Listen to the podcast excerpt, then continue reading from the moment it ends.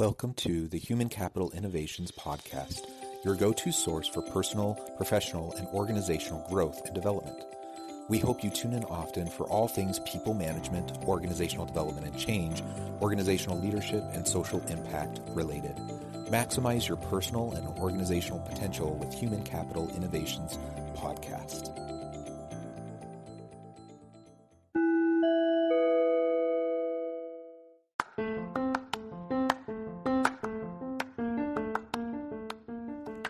Welcome to the Human Capital Innovations Podcast.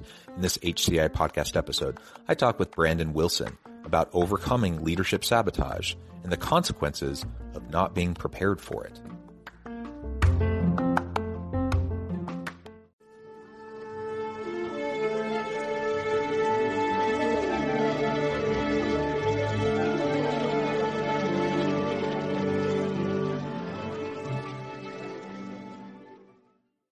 Brandon Wilson, welcome to the Human Capital Innovations Podcast. Oh, thanks for having me, John. It is a pleasure to be with you today. And I'm excited to have a nice dialogue today about a really interesting topic. We're going to be talking about leadership sabotage, what that means, what goes into it, and the consequences of not being prepared for it. As we get started, I wanted to share Brandon's bio with everybody. Brandon Wilson is one of the world's best communicators and sought after executive consultants. His impact has helped leaders realize daring pursuits from building college campuses to addressing global wealth disparities. But more than this, Brandon is a survivor of leadership sabotage his bout with betrayal, theft, and deceit cost him more than $600,000 and threatened his livelihood in an unthinkable way. Brandon's experience has taught him that despite a leader's talent level, having an inability to survive leadership sabotage can stop anyone from realizing their full potential. I think that's super interesting. I'm super excited to have this conversation. Before we dive on in, anything you would like listeners to know by way of your background or personal context? No, I think you did a, a great job. There's only one thing that I would add is that uh, that I am passionate about helping leaders uh, unlock the courage, the strategies, and even the pathway to doing really bold and audacious things. And that that's what drives me every day, uh, which uh, makes this subject incredibly timely because leadership sabotage often plagues those who want to do things uh, more and advance further than where they are right now. So as soon as you want to improve yourself, improve your organization, improve your leadership, uh, advance in any way, sabotage is activated and will quickly get to work. And so we want to get to work on how to decode this nemesis to progress so that we could become a better version of ourselves. Oh, I love it. I love it. Uh, so, so let's start really, I guess, by by defining this uh, you know i think everyone listening is probably has a, a, an idea in their mind about what leadership sa- sabotage might mean or what their experience with that might be. But how do you frame that up in your own mind? And then we can go from there. Well jonathan i, I would actually be curious to to know how many of your listeners truly have an accurate idea of what leadership sabotage is. First let's let's talk about what we believe it to be. Uh, we believe it to be uh, these high flying acts of theft that's coordinated with multiple people and they come in and time it precisely and there are these corporate coups that happen uh, that that threaten our jobs and our livelihoods and and um, and these really really coordinated and clean activities that are really big and and, and bold. Uh, sabotage is that. It is that we see that with corporations who cook the books and uh, who lie and get other people to go along with them. Um, look at Enron. You look at people who uh, are are professional fraudsters or who become professional fraudsters who have these headline grabbing activities, uh, like Elizabeth Holmes and company over at Theranos, who who who knowingly uh, took people's money for a product that was inadequate and insufficient, and got people to go along with those things. But it's not just that. And, and it is also other things. And so the definition, the working definition for you and your, your audience members, and, and we define it in the book, is any activity. I'm going to back that up. Any activity that seeks to destroy, frustrate, or slow down your pursuits for personal gain. Any activity. So now let's look at that definition again. You know, there are people who were at Theranos who simply lied to visitors and said, listen, there's nothing in that room, no need to go there. A small lie, they will never come up in a book, their name will never be presented in a courtroom. They knowingly sabotaged that person's pursuit to getting to that room, whatever that investigator's role was, whatever that investor's role was, whatever that board member's role was, they frustrated, slowed it down for personal gain. And maybe that personal gain was to curry favor with the CEO or to not have their jobs at, you know, it's part of any any investigation. Uh, employee defiance is sabotage. This is one we see a lot and we don't think a lot about. I am a manager, a director, and executive. You know, I ask my vice president, my my uh, my supervisor, or whomever I'm, I'm I'm leading to to I don't know to to deliver an important message to uh, a partnered organization. It may happen, but it only happens after a lot of back and forth, a lot of conversation, a lot of convincing. This is not the right thing to do. This is what I believe in. Why are we doing this?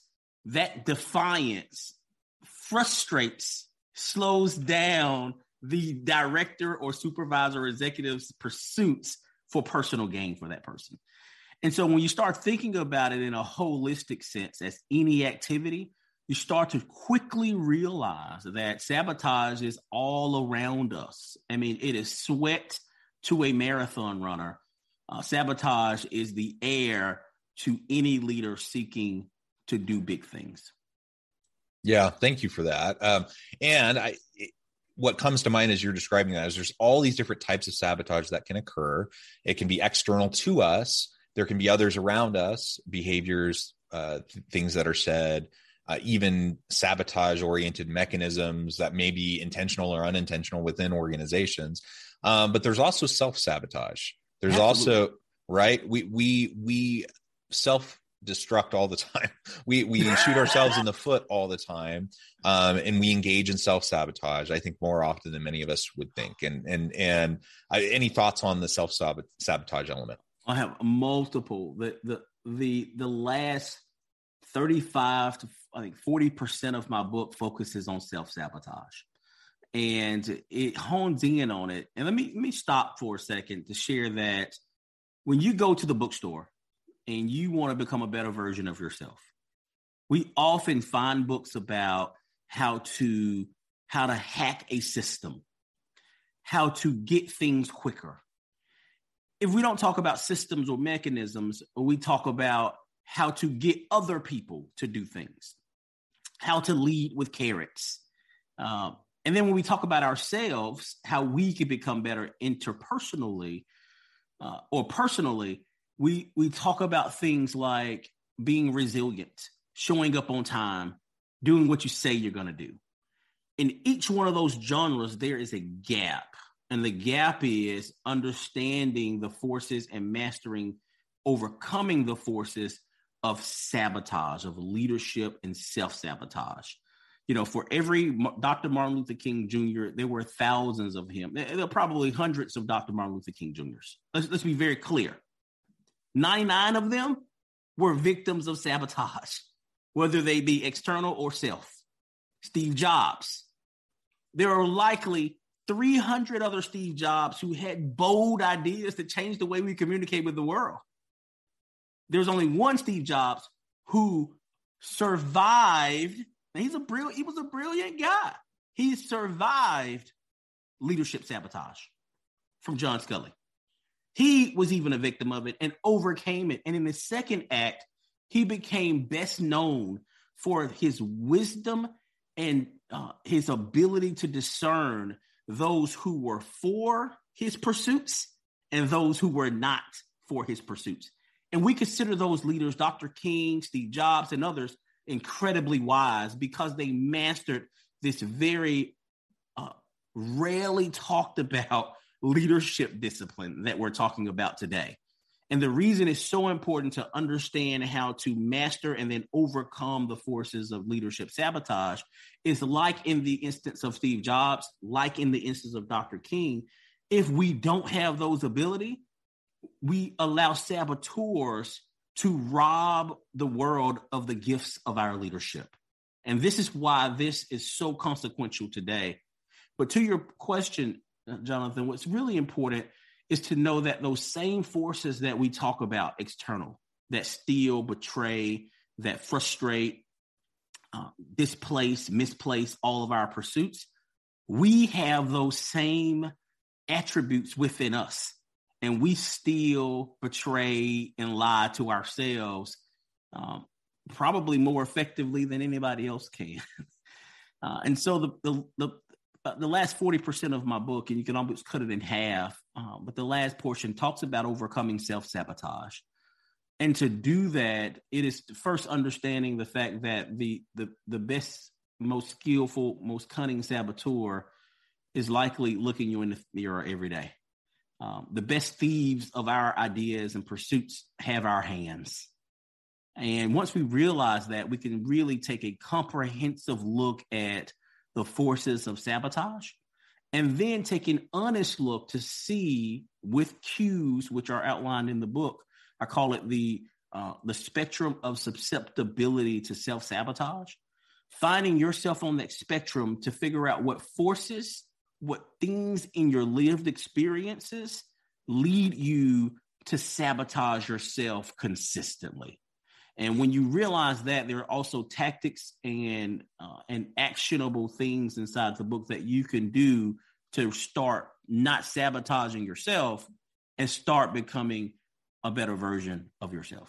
So, how do we start to do that? How do we uh, short circuit the sabotage, either self sabotage or others around us? You mentioned Jobs and others who were able to, you know, they got really good at recognizing who they could trust, who was really in it for for the the vision of the organization and of jobs or or whoever the leader was versus who was looking for ways to position themselves through various sabotaging techniques and politicking and just all the other nonsense that often happens within organizations. Yeah, uh, let me first make a comparison and then we'll get into how to diagnose your environments, your networks, and your yourself. Uh, the, the, the example, the analogy that I like to give is is that of a. Uh, there are two. I'll start with a mechanic. Uh, well, let's start with a healthcare professional. Uh, and let's say this healthcare professional is a surgeon uh, who is incredibly health aware. Uh, this surgeon understands the the how the body should function um, if that person is a primary when not doing surgery, uh, you'll go to this person and say, Hey, doc, you know, my elbow's feeling funny. And the doctor could then look at all of the forces and ask questions to uh, query the patient to figure out what thing in the arm, the shoulder, the wrist, the knuckles, the fingers that may be operating illy or against what it's built or designed to do that may be causing a symptom of pain in the elbow. If surgery is needed, they then go in and they're faced with two options once they identify that thing that has betrayed the arm. I want to use that language very specifically that has betrayed the arm. They have a decision whether to repair the ligaments, which works, but then you constantly have to sort of work it out, do therapy, and you have to remain disciplined, or that pain will return, or to remove and replace with something more permanent that will not need the same amount or the same length of treatment. The other example is a mechanic, a mechanic of an airplane. Before that plane gets in the air, that mechanic needs to understand or know if this plane can make it from from New York to Dubai because it has several pay, uh, customers on it, and it does the same thing. It diagnoses whether a something has been in a function for too long. I want to underline that. I wish this was a book. I write. I, I talk like a like a like a book, but if you can highlight that that that phrase, something has been in a function for too long. There's debris that has entered in that is starting to erode some of the functionality. Or there are parts that are that are betraying what it was designed to do that's getting that plane to not reach its maximum potential.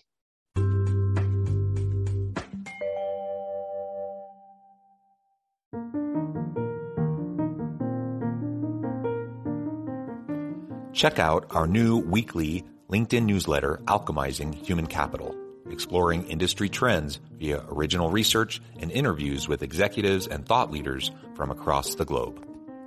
We look forward to having you join us.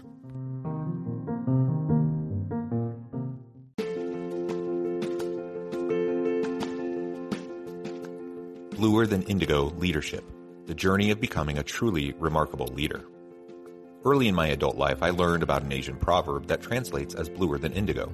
If you think about the color indigo, it is a brilliant, deep, and vibrant blue, what some would call the bluest of blues. To have something that is bluer than indigo is rare and truly remarkable. Contrary to popular myth, there is no one size fits all or cookie cutter approach to effective leadership. There is no silver bullet, no secret sauce, no go to model that will solve all of your problems. The truth is, great leaders have all had their unique strengths and flaws, and have all had to discover and then pave their own distinctive path in their life's journey to fulfill their leadership potential.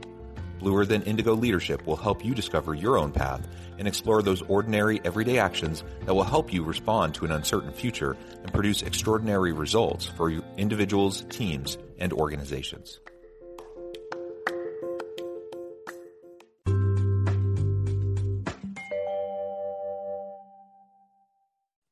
And we hire that mechanic to do work in order to figure out, diagnose, and to replace or repair those things. So I'll give you a healthcare professional, I'm giving you a mechanic. Now I want to make you a leadership master by giving you the tools needed to figure out if people in your network, in your departments, have the same underlying attributes that could make them susceptible to engaging in sabotaging ways? Have they been in their position for too long? Have they been passed over for promotion? Did you enter the organization at the same time as them and you're now their supervisor? Let's talk about you. Have did you grow up with parents who had lofty and unattainable dreams of what you could become?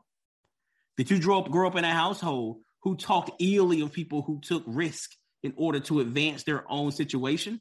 And now you are a hoarder of money, scared to take risks, scared to move forward. When we start really thinking about life in the same way we think about those practical, everyday things that we put our lives in, we get in cars, we get in airplanes, we go to doctors, we go under the knife. We need to start thinking about our leadership journeys in the same way. And what I like to give you without getting too technical and making this a workshop, I like to share with you four things that you can look for in your life and in your in your leadership ecosystem or atmosphere. These things that you can see that lets you know that sabotage has gotten into your midst and is close to you. I call these the four horsemen of sabotage. These are things you can see. You can see. And after I say this, you're going to start seeing sabotage or the potential of it before it even strikes you. You're going to walk outside your front door, walk outside your corporate office, and you're going to see horsemen, proverbial horsemen, running past your, your office door like you're in the Wild Wild West. so buckle up. There are four of them in no particular order, the four horsemen. And these are the horses that sabotage rides on no matter what form they take. The first horseman is jealousy. If you hear or see someone using language, limiting language about his or her peers, and it may not necessarily have to be you, then you know that that horseman is in your midst. When they start saying, Why is it that Jane gets and I don't? Why is it that we believe that she is and I'm not? And what's really important there is that that we think we understand jealousy, but we really we really have a, a, some more ceiling of education to go with regards to to understanding jealousy. Jealousy is the most uh, well, uh, it's the most is jealousy is the most misunderstood of the horsemen. Um, it starts as a notion at jealousy. Why is a the pie is fixed mentality? But if it escalates, if that horseman becomes more skilled, it becomes uh, fueled by covetousness, which is a force that drives activity that leads those around you and even yourself to start taking action to conceal, steal, or hide opportunities for progress from you. And in cases that gets really severe, we may hide, steal opportunities, or the saboteur does from other people. And then once we get those folks out of the way, we take and utilize those opportunities we've stolen and hid for ourselves and our own personal gain. And so there's these levels to this horse of jealousy, and every one of the horses has levels. Uh, there's another horse uh, of lying. Uh, whenever you hear or see liars around you, or you start to lie uh, to others about yourself and about your own goals, about your own objectives, about your own life, about your own potential. Think about it. We get a new job. We have a staff meeting in our department. We're now the executive vice president. You're at your most vulnerable because you're now at a place where your talents are stretched. I mean, you don't know the people, the responsibilities, what it takes to get it done, you're faced with a really quick choice.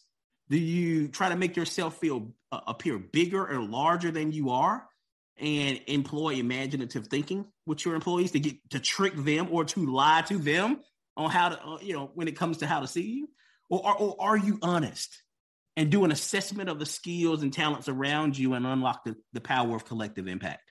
One is shrinking, the other one is enlarging.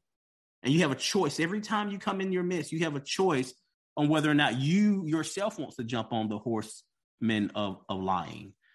But there's no small lie. You know, liars do so for a reason. And one of the reasons why liars lie is to distract from themselves. Don't look at my inadequacies. And I want you to think of yourself, yourself now. You're standing in that staff meeting. Don't look at me. I want you to look at some of the things I did when I was comfortable, capable, and masterful.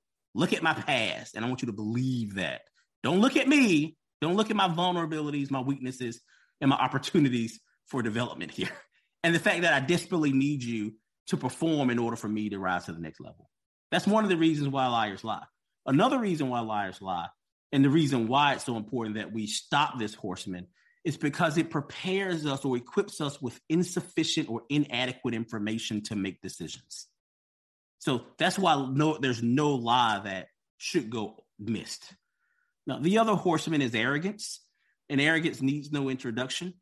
Uh, it is characterized by a fierce appetite for competition um, and uh, a knack to always win. Uh, and the power that fuels that competition is called ambition. You start hearing people now. You're going to go to meetings and people say, "I'm an ambitious employee. I'm an ambitious manager." You're gonna you should hear that differently because ambition is is a character flaw. It is a character flaw that has been positioned to sound positive because we are accustomed to affinity bias. We like to see ourselves as ambitious. So people like to see themselves as ambitious. And there's a leadership law that that that gives contagion to your organization if that is the case. It's called the law of replication, the leadership law of replication. So it's really important that we understand that arrogance is fueled by ambition and an insatiable appetite for competition. And the reason why ambition is a character flaw because the more you feed it accomplishments, the more it wants. And that fuels blind ambition and decisions that could be characterized uh, as reckless because you put blinders on and you want to go and achieve with with a lack of regard for the harm or the damage or impact that it has to the people who are around you. And the last horsemen are the seducers, uh, the horsemen of seduction. And we're not talking about in a sexual sense. We're talking about uh, in in the in the sense in the luring sense. There are people who use this horseman and all of its forces to get us to go along with them along their journeys and adventures to do incredible things. They're well manicured, they're exciting, they uh, are charismatic. People love to be around them, and they are stamped with the right on their forehead as high potential.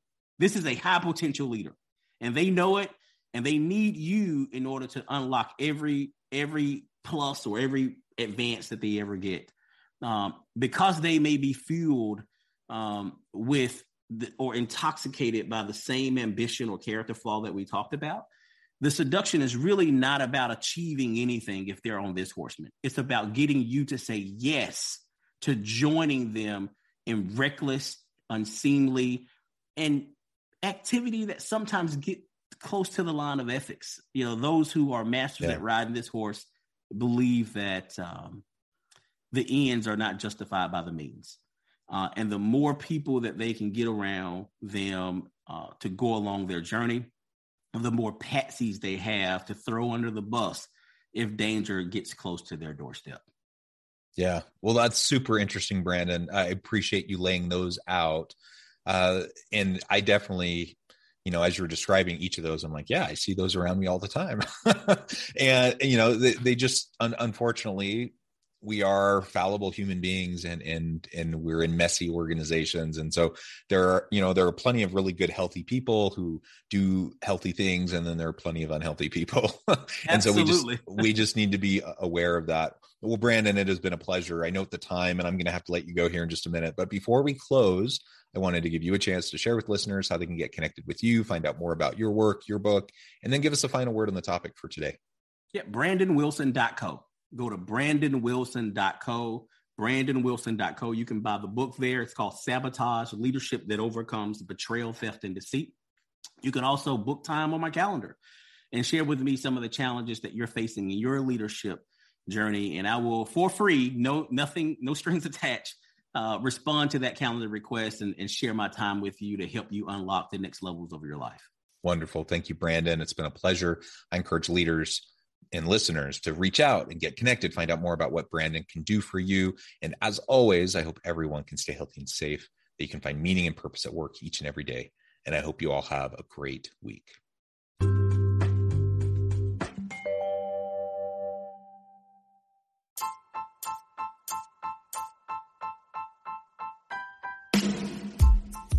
The alchemy of truly remarkable leadership ordinary, everyday actions that produce extraordinary results.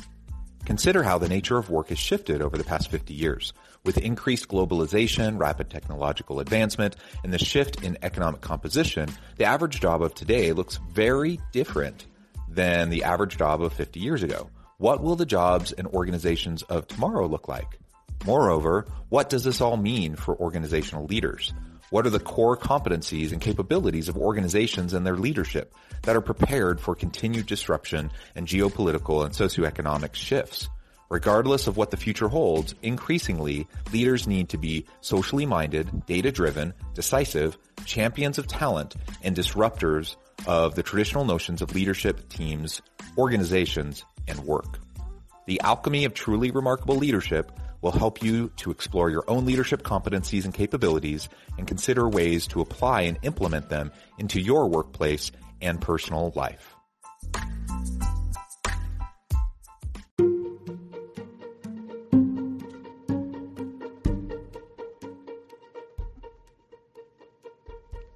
Check out Human Capital Innovations magazine, Human Capital Leadership. Human Capital Leadership is a free, interactive e-magazine with the mission to help individuals, leaders, and organizations find innovative approaches to maximize their human capital potential. We publish issues quarterly in August, November, February, and May. Take a look at the latest issue and let us know what you think.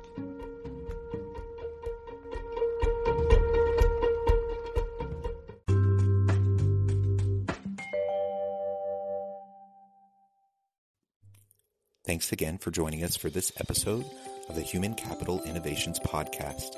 I hope you stay healthy and safe and that you have a great week.